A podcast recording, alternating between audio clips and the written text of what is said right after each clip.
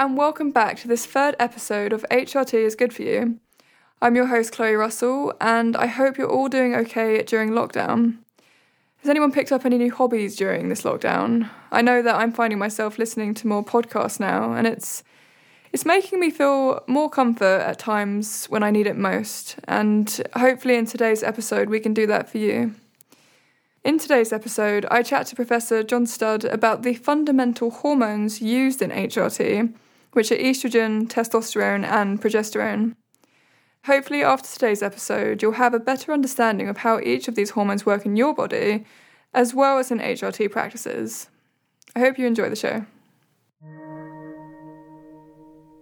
So, Professor, we've spoken a little bit about the benefits of HRT and how it can treat depression, but I think it'd be really great to find out what hormones are actually within HRT.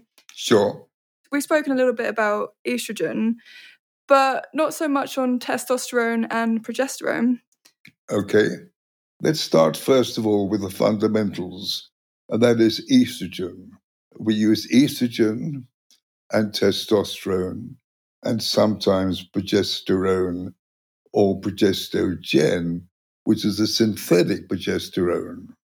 Now, you will hear talk about bioidentical hormones. Now, this just means that we're using hormones which are the same as found in the body. So we can call it body-identical hormones. And this is estrogen, testosterone, and progesterone. The trouble with the whole concept of bioidentical hormones, it's now become a marketing term, and so many people who advertise their bioidentical hormones contain all sorts of hormones unnecessary for the menopause. Now, the essential estrogen to use is estradiol, but with bioidenticals, they also chuck in estrone, which is weak, and estriol, which is very weak. They'll have testosterone, which is good, but they'll also put in DHEA, which is a precursor of testosterone and only works when it's converted to testosterone. So that's unnecessary. And then there's the progesterone component, which is put in. The trouble is that these things are made in compounding pharmacies, which are not regulated, and the dosage isn't checked, and the safety isn't checked. So we've got to be very careful about this marketing term of bioidentical hormones and not confuse it with body-identical hormones, which are estradiol, testosterone, and progesterone. And they're the three components of HRT.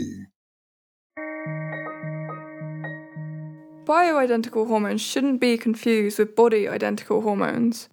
So bioidentical hormones, like Professor has just explained, can be used as a marketing term that can prove unsafe because of what they're made from, as well as the quantity someone could use, so this should be avoided.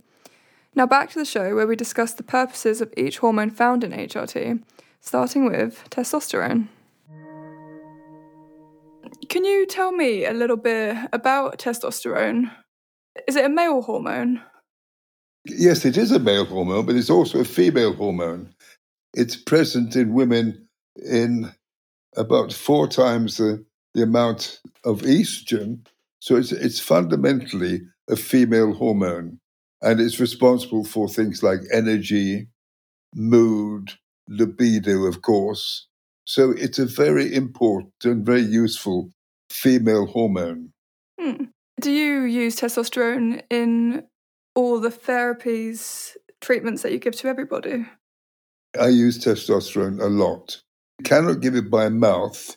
You can only give it through the skin, either by injections or more commonly by gels or patches. No, I correct that.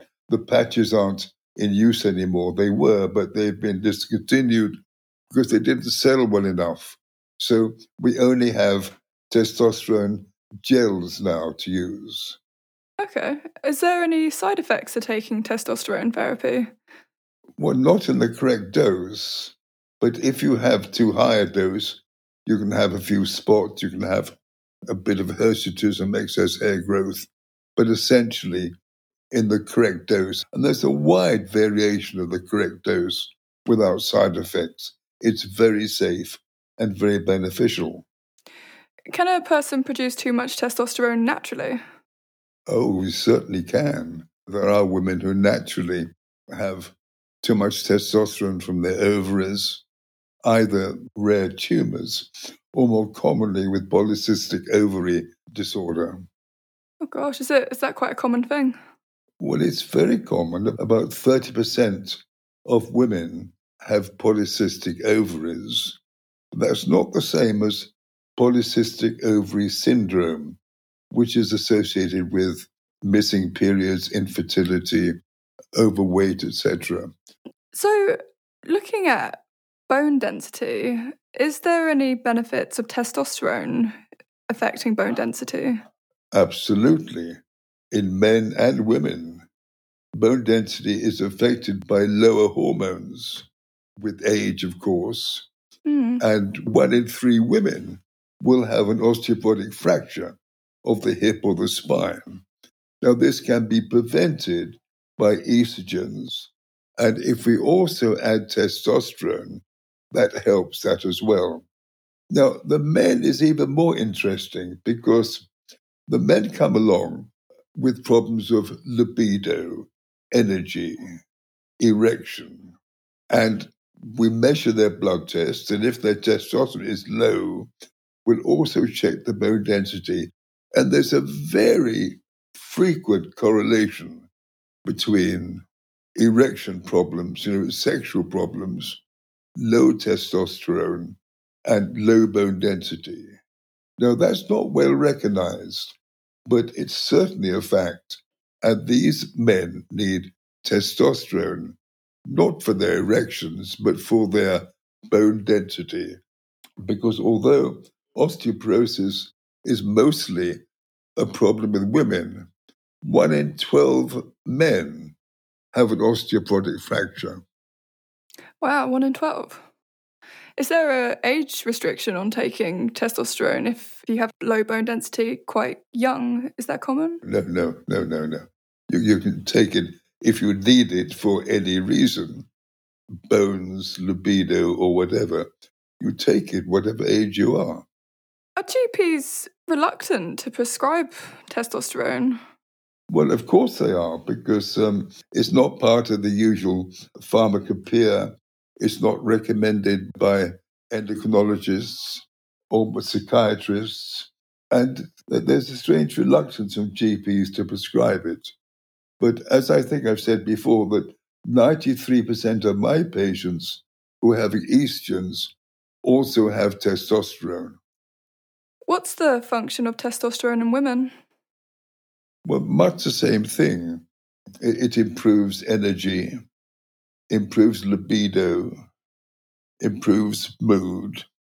And half of my patients, I would think, have a loss of libido with or without failure of orgasm as one of their presenting symptoms. How about progesterone? What's the function of progesterone in HRT? Now, that's important.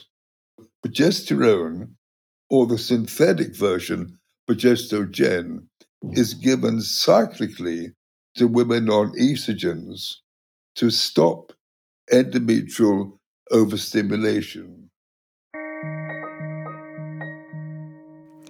Endometrial stimulation is where the lining of the womb is increased by the estrogen, but there isn't a balance of progesterone, so the lining gets thicker and thicker, eventually leading to breakthrough bleeding, which can be very painful, heavy, and prolonged.